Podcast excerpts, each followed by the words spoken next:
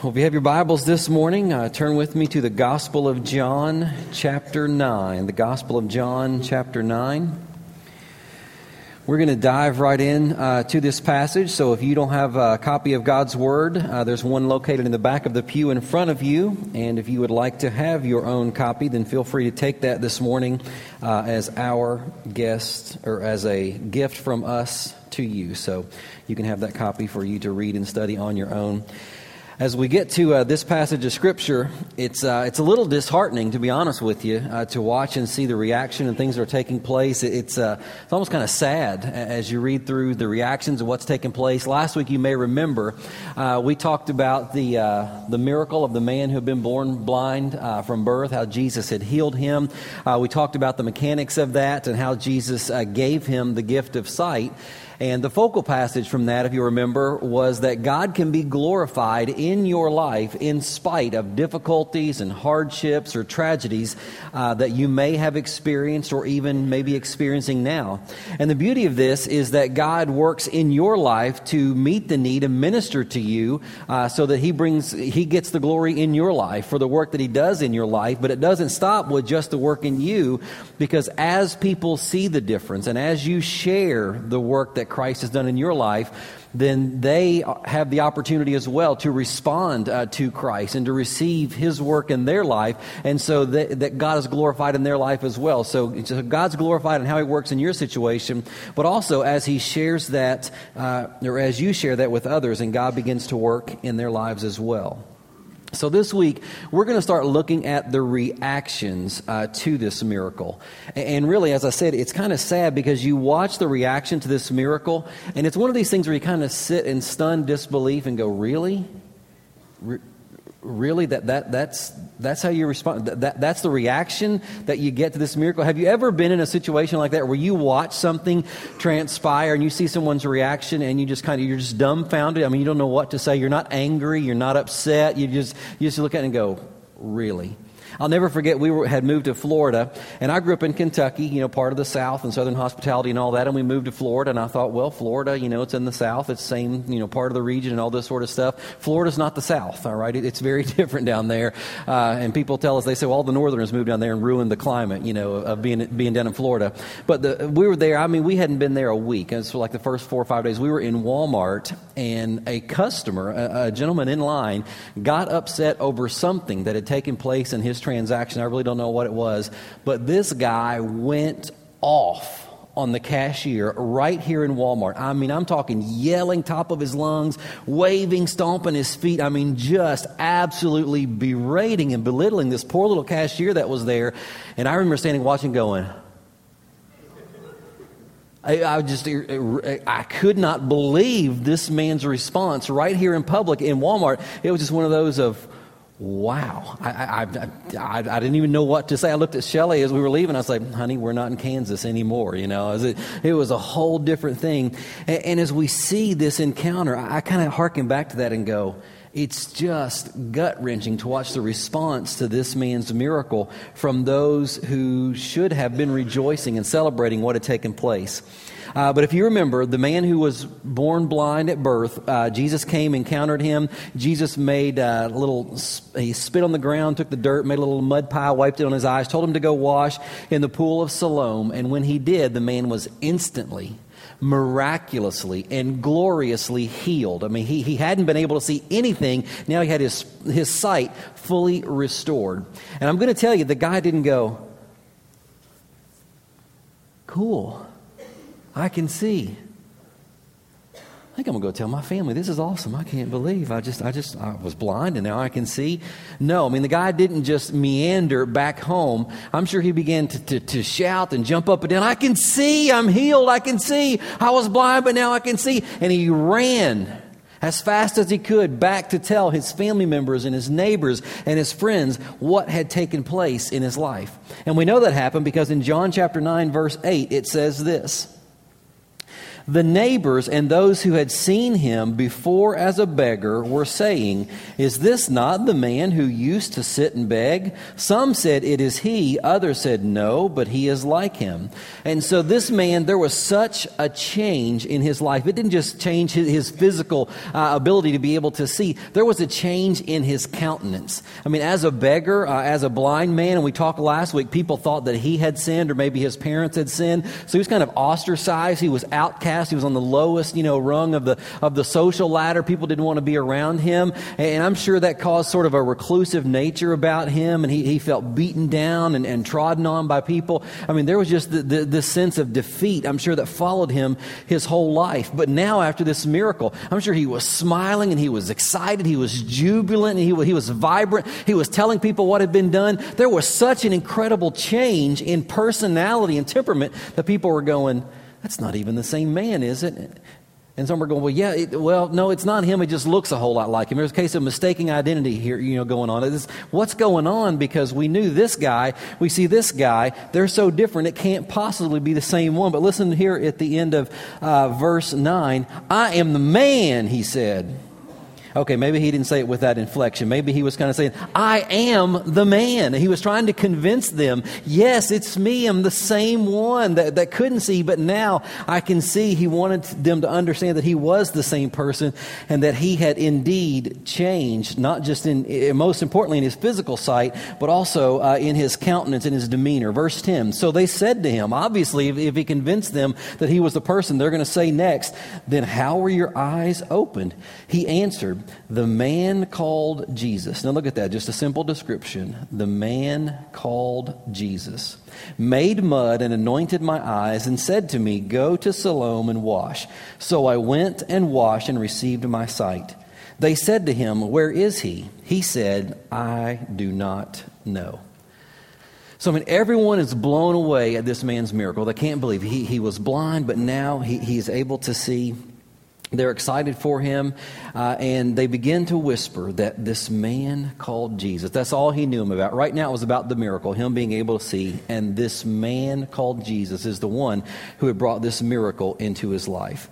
And I told you last week, I said, file away the fact that the religious leaders are looking for an opportunity. They're looking for a way to discredit, to challenge, to, to uh, malign the name of Jesus in some way. So, with that in mind, cue the ominous music as we begin to read verse 13. They brought to the Pharisees, the man who had formerly been blind. Now, look at this, verse 14. Now, it was a Sabbath day Da-da-da-dum. When Jesus made the mud and opened his eyes. Verse 15. So the Pharisees again asked him how he had received his sight, and he said to them, He put mud on my eyes, and I washed, and I see. So it was a very simple telling of his story. His testimony was very simple. He made mud, put it on my eyes. I went and washed in the pool. When I opened my eyes from having washed the mud off, I could see.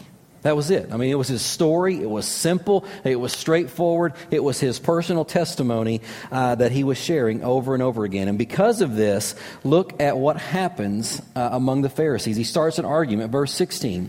Some of the Pharisees said, This man is not from God, for he does not keep the Sabbath. But others said, How can a man who is a sinner do such signs? And there was a division among them.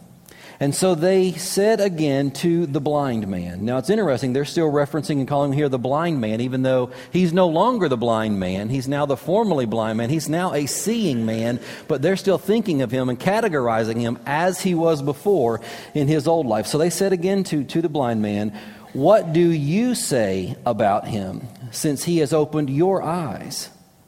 And he said, and note the progression here. Uh, before he had referred to him as a man called Jesus, and now he said, He is a prophet. So, this man had initially thought of Jesus as the man called Jesus who had performed this miracle for him. But upon hearing their conversation and having a little more time to reflect on what was taking place in his life, he now has moved from just the man called Jesus into he is a prophet. And we'll talk about that here in just a little bit.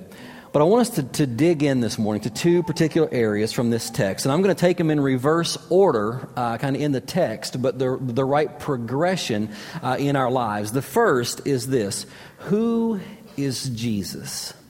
Who is Jesus? Because that's what they're trying to, to, to, get at. They're trying to discover here. Some are saying, well, he, he's, he's a man from God. He may be the Messiah. He's someone special. And others saying, no, he, he's not because he's breaking laws. He's doing ungodly things, so he can't be one who is from God. And so their discussion reminds us that people have very differing views about who Jesus is.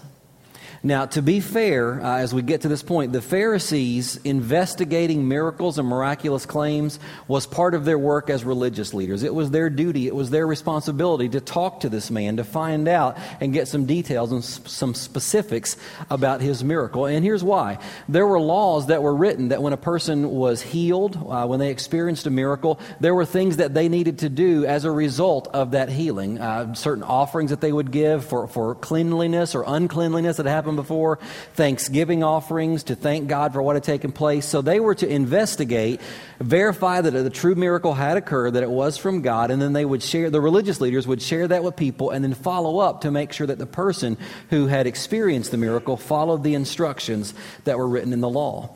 And this was important because a lot of people would make claims about miraculous things, and they would do so uh, in order to gain uh, popularity, in order to gain uh, status and power uh, for themselves themselves. And so the Pharisees were to investigate to make sure someone wasn't deceiving people or that a quote unquote miracle hadn't been fabricated. And so it was a very important task for them to do.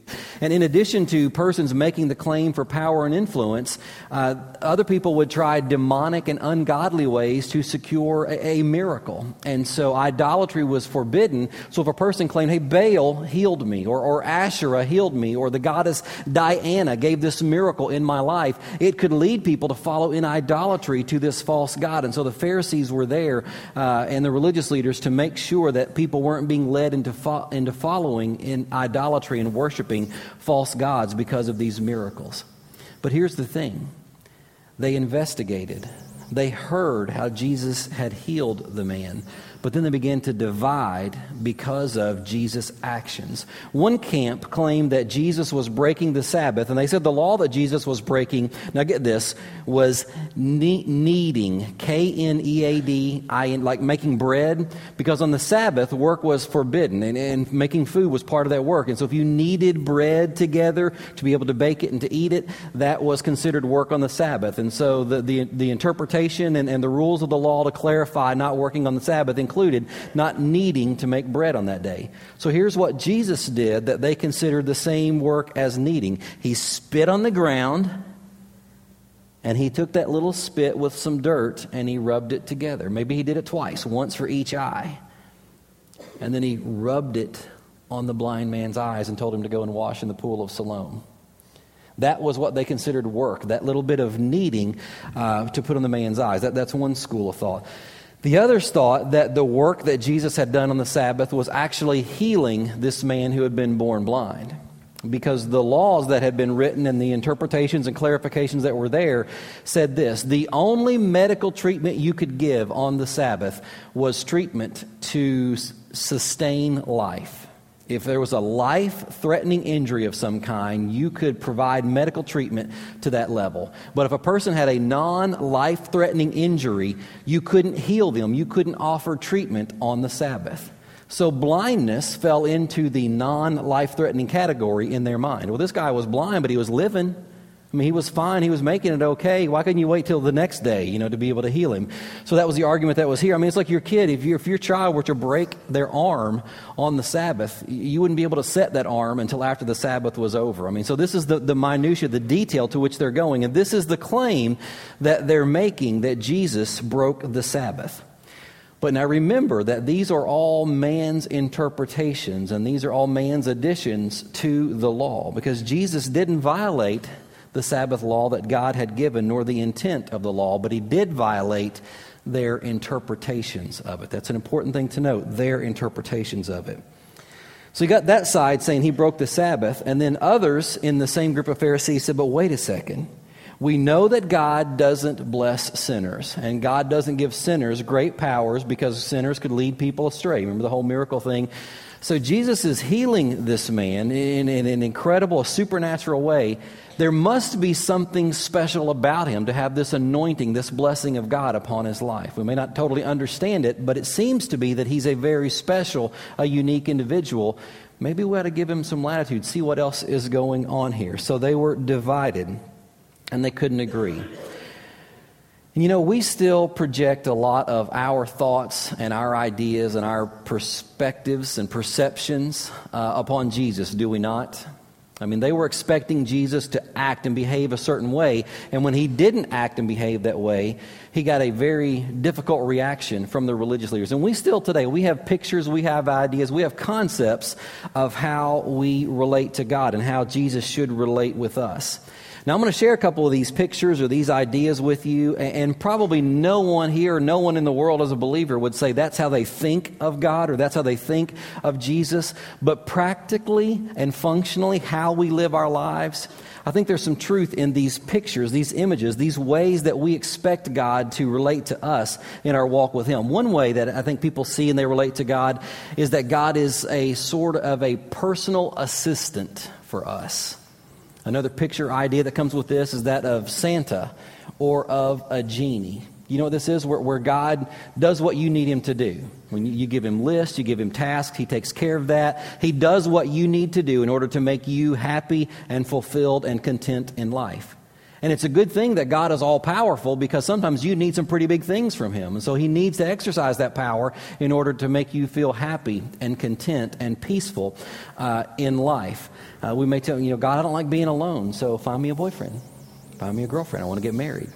You know, God, I'm having a really, really bad week, so can you provide a little extra income so I can have some me time this weekend? You know, go and, and just enjoy myself and just let my hair down a little bit. So I needed, you know, a few extra dollars to do that or a few extra dollars to, to, to buy something that, that's going to bring me, you know, this happiness that I'm seeking for. So we see God sometimes as a personal assistant to help us out when we're in need or do what we want Him to do so that we can be happy, we can be content, we can be fulfilled. Secondly, I think a lot of people see God as a personal physician, if you will. It's where they spend most of their time and their efforts focusing on aches and pains and praying that God would heal those aches and pains. As a personal physician for them, we're saying, hey, you know what? We'll pray for these other people as well. We want to do that so that God will work in their life. Now, don't hear me saying that we shouldn't pray for people's physical needs. I think we should do that. Uh, we need to regularly lift those things up because God hears and responds to those prayers. But what I am saying is that God is so much more than just a source of medical treatment for our ailments. I heard a pastor one time say uh, that he's seen believers who pray more to keep saved saints out of heaven than they do praying for lost sinners to be able to go to heaven. I thought, man, there's a great insight right there. Think about that. Sometimes we spend more time praying that God will keep saved saints out of heaven by physical healing and rescuing them and bringing strength and recovery than we do for lost sinners to be able to go to heaven. And so uh, we find that balance there because remember this Jesus didn't come for a physical healing ministry. Now, he did physically heal a lot of people, but that wasn't his chief goal, his chief aim, or his chief mission. It was what? It was to provide spiritual life, to provide a way, access to God through a relationship with himself. You know, another picture of God, a way that we kind of encounter him sometimes, or that people uh, respond in their walk with him, is that of a psychiatrist. You know, God is the God who will let you vent and He'll express yourself and He listens and He offers encouragement and a piece of insight here from the Bible, maybe through prayer. Uh, he'll bring somebody to, to coach you through your problems so that you can be psychologically and emotionally stable and healthy. And the great thing about this psychiatrist picture of God is, that He is loving and He's gracious and He's kind. And when you, you know, you talk about your sin, He's like, oh, it's no big deal. And when you justify why you sinned, well, I did it because of this. And, well, he did this to me or she did that to me, and so therefore I did this. He's like, oh, that's okay. I understand. It's fine. And he's okay with us justifying and rationalizing our sin. And the greatest thing about this psychiatrist picture of God is this that when he offers counsel, when he gives us direction or insight, we can decide whether or not we want to take it and follow that treatment plan. Ah, that's a big commitment. That's, that's all. That's a big ask for me to do and to give this up and to do that. And I God, I don't think I'm going to do that this week. Maybe try me next week when we come back in and have our next session. See if there's another idea you have in that way. So we can take it or leave it when we kind of come to the psychiatrist God. I mentioned this one last week, uh, that of a police officer, but in that same vein, maybe like a prosecutor. You know, we see God, he's always hiding behind a bush or around the next corner. He's watching, he's waiting to, to catch us in something and to bring us in and, you know, put us on the witness stand and get in our face and try and, you know, know, convince us of what we did wrong and, and point out the errors of our way so we have this guilt and this shame that we carry around. Uh, another view of God is that uh, some people, they actually, they like and they view God kind of as a drill sergeant. Basically, he's barking orders, he's giving commands and demands. You don't have to know what, you, what he's asking you to do. You don't have to like what he's asking you to do. All you need to know is what it is you're supposed to do, and then you go and you do it and you put it into practice. You know, no questions asked. God is in control, and he'll tell you what to do. And so, you know, you just follow, follow the orders, and you'll be fine. He, he'll take care of everything, and he'll work it all out. And then the final is a classic one here, this picture of God as an insurance agent. And you know about this, right? You know, the, the, the fire insurance against hell. Well, I'll, I'll, you know, give my life to Jesus. That way I'll go to heaven when I die. But I'm going to live for myself, you know, here on earth. And this kind of idea with the insurance stuff is if you need a little extra coverage, you know, you got a little, you know, need in your life, you need a miracle, you need, you know, whatever other kind of need, you go and you say, well, you know, I, will do this. And we kind of barter a little bit. Well, a few extra minutes in prayer, extra attendance in church this week. You know, maybe I'll serve a little bit in this way. So we kind of bargain. And whatever coverage you want determines how much you give in service back to God for His way and for His kingdom. Now, here's the thing about these pictures. I don't think anyone lives their lives totally and completely according to these ideas and these concepts of God. But the temptation is for us to begin to trend in some ways in some areas we can begin to follow some of these patterns and some of these habits in our lives and functionally or practically treat God in these ways and have these expectations of Him. And the problem with that is what we see in the Pharisees. If we don't recognize Jesus as He is, who He is, and come to Him on His terms, our heart can grow callous. Our heart can grow cold and we can refuse to step out in obedience, in radical obedience that Jesus calls us to in order to serve Him. Unless we sit here and think, well, that would never, we, we would never get to that point. Think about John chapter 9. Here are the religious leaders who've investigated a miracle to see that Jesus healed the man miraculously and gloriously. And we'll look the next couple of weeks and see that it, that it only gets worse from here. So this is a very kind of a disheartening passage uh, because their, their hard heartedness only gets worse in the upcoming verses as they continue to speak to this man and even his family about his miracle. But here's the thing they see this man in front of them gloriously, miraculously, totally healed and they don't want to accept it. They refuse to believe and receive Christ. Why? Because he didn't act and behave and do things on their terms. He didn't do it the way they thought he should do it, and so they rejected him. Do you know this man in John chapter 9 is the first person known to have been put out of the synagogue? He was excommunicated. I don't know if you are familiar with the idea of excommunication in Jewish culture, but they were a very social culture and society. Their family, uh, their business relationships, much of it centered around the temple as they gathered together for worship. It wasn't just worship, it was a celebration. It was time together of interaction and, and fellowship with other people. And when you were excommunicated, when you were put out and set apart from the synagogue, people were forbidden to interact with you. When they would see you on the streets, they couldn't speak to you. Your family members no longer invited you over for dinner, for meals, for wedding celebrations, for funerals, for anything. You were cut off, you were ostracized. People were forbidden. If you were a business owner or had a business, they could not come and transact business and use your services and pay you any money. You were cut off. That's what it meant to be excommunicated and cut off from the synagogue in this day and time. And this is the first known person to have been put out of the synagogue, excommunicated, because he professed his faith and his belief in Jesus Christ. And why did he profess that faith? Because he had been miraculously healed. And they wouldn't accept that miracle.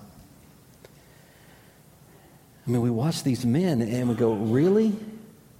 Really? This is your response? A walking, talking miracle in front of you, and you refuse to accept the one who performed the miracle. It's stunning, but it is what a heart that refuses to accept Christ as he is on his terms, it's what a hard heart will do.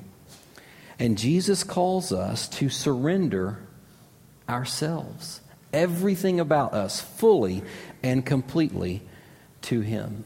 And everything about us changes when we surrender ourselves to him as he is, and then we grow in our spiritual lives to more fully understand who He is. That's, I told you two things I wanted to point out. One is, is, who is Jesus, to, to recognize and understand who he is, what he came to do, and receive him on his terms. The second is that we are to grow in our understanding and our knowledge and our relationship with Christ. Remember, the man called him first, the man called Jesus. But then he called him, when, when he was talking with the Pharisees, a prophet. A prophet was, a, was someone who was sent from God to deliver a message. So a prophet came and said, Here's what the Lord says. And so the man now recognizes that God had done this in order to send a message. He didn't really know what the message was, but there was a message that Jesus came to deliver. And prophets would oftentimes do signs and wonders to get people's attention. They'd go, Wow, look at what happened here. And then they would come and say, Okay, we see the miracle miracle. Now tell us the message. And so this man knows that Jesus came and he performed this sign, this wonder, and he's kind of, you know, waiting to say, okay, what is the message? What is it that this Jesus uh, wants to say to us as a nation or to me individually? And later he'll encounter Christ and he'll hear that message. But the question for us is, are we receiving Christ on his terms? Are we responding in obedience to His will, His desire, His plan for our lives? Or are we allowing our expectations, our thoughts, our preferences, our ideas of what should happen to hold us back and keep us from being fully devoted and following after Christ. Jesus' model in his ministry was what? It was to do God's will, not his own. But on his way to the cross of Calvary, Jesus prayed what? Lord, not my will, but yours be done. Are we allowing our pictures, our expectations, our desires of, of Christ to keep us back from fully experiencing what He wants us to experience. And here's the thing as we grow in our walk with Christ, our faith grows, and God is able to do even greater and greater things in our lives. This man shared his story. He told his friends and family members what God had done in, in his life. And how many times did he repeat this story? Hey, wh- wh- what happened? T- tell me, how did you get your sight back? When, when was this? And what, what did he say again? You went where? Over and over again, he's sharing his story. It was a powerful story, but it was his story. And as we think about our walk with Christ, I want to encourage you to share your story as well.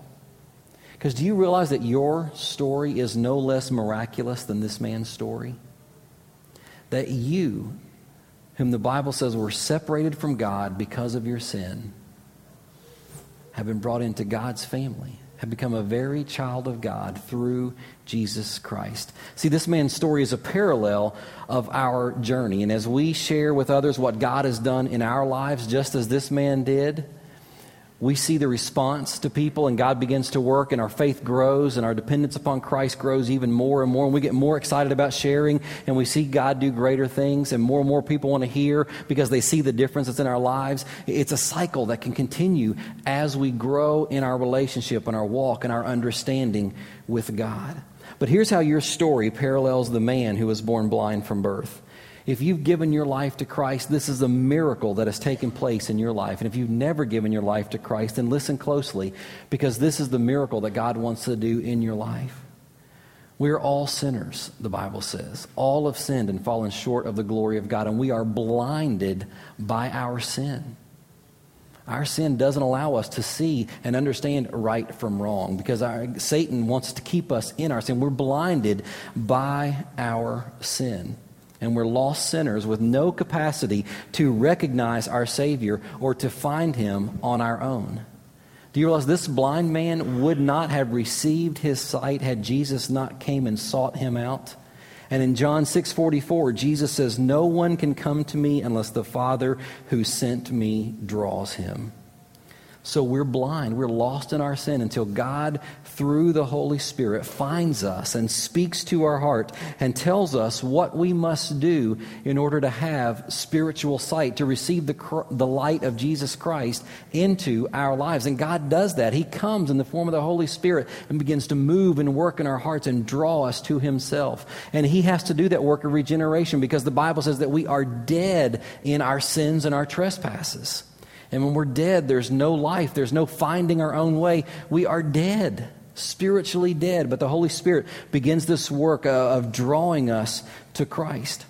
And Jesus came to this man, he met him in his blindness, and he gave him instructions as to what he should do go and wash in the pool of Siloam.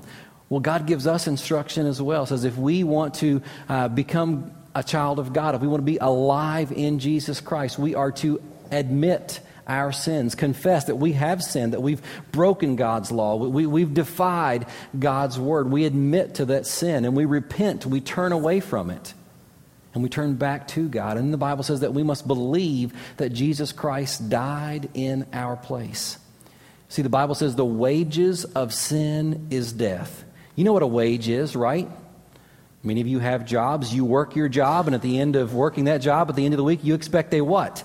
A paycheck. That is your wage. Okay, that's what you get for the work and the effort that you put in. The Bible says that what we deserve, the payment that we should get because of our sin, is death.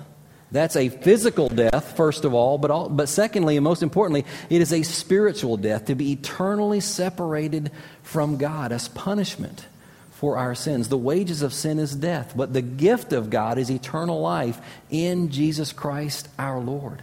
So we believe that Jesus Christ our Lord. So we believe in Jesus Christ our Lord. So we believe that Jesus died in our place as our substitute to take upon him the penalty for our sins. So we admit to our sin, we believe that Jesus died for us in our place, and then finally we ask, we invite Christ into our lives. Ask, we invite Christ into our lives. Christ into our lives. Christ into our lives. Christ into our lives. To invite Christ into our lives. Invite Christ into our lives. Invite Christ into our lives. To give him into our lives. To give him control of our lives.